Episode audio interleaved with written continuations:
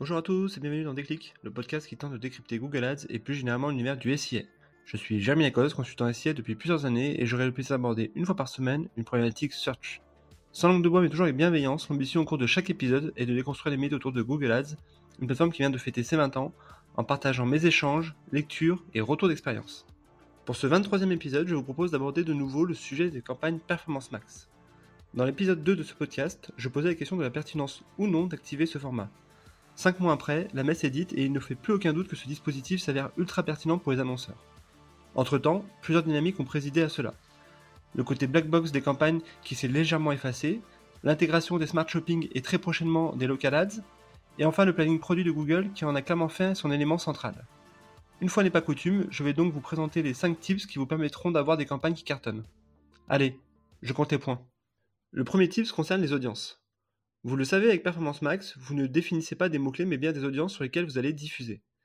Trop souvent les annonceurs ou agences ne portent pas un soin particulier cette partie, alors même qu'elle est hyper stratégique. Je vous recommande bien entendu d'intégrer les audiences sites, CRM et centres d'intérêt, mais surtout les audiences personnalisées qui vous permettent de toucher les clients de vos concurrents par exemple. Petite nouveauté sortie il y a quelques semaines, la possibilité de surpondérer le poids du ciblage concernant des prospects que vous ne connaissez pas. Le deuxième tips concerne les créas. Un peu comme les audiences, les consultants SIA habitués à travailler sur des matrices mots-clés passent souvent assez vite sur la partie créative. Idem côté annonceur, où l'on sait que la bande passante de l'équipe créa est une denrée rare.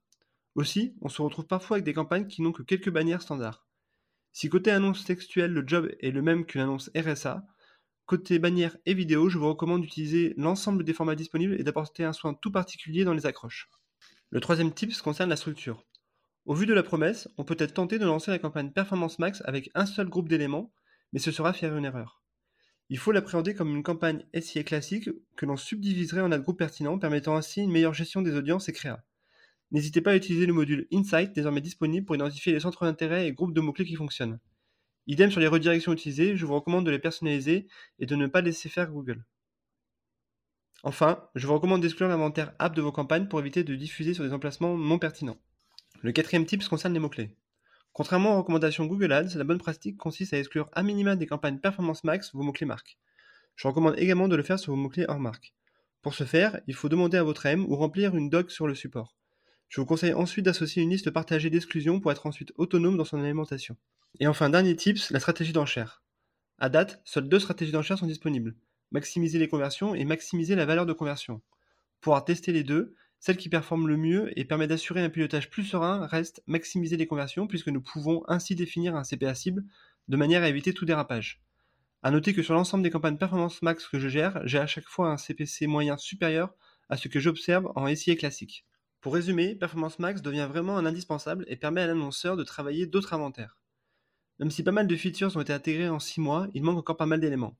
La maîtrise de l'inventaire de diffusion par conversion, la liste exhaustive des mots-clés, la possibilité d'intégrer un CPC max, la flexibilité d'intégrer des mots-clés négatifs, ou encore la mise en place de capping de diffusion.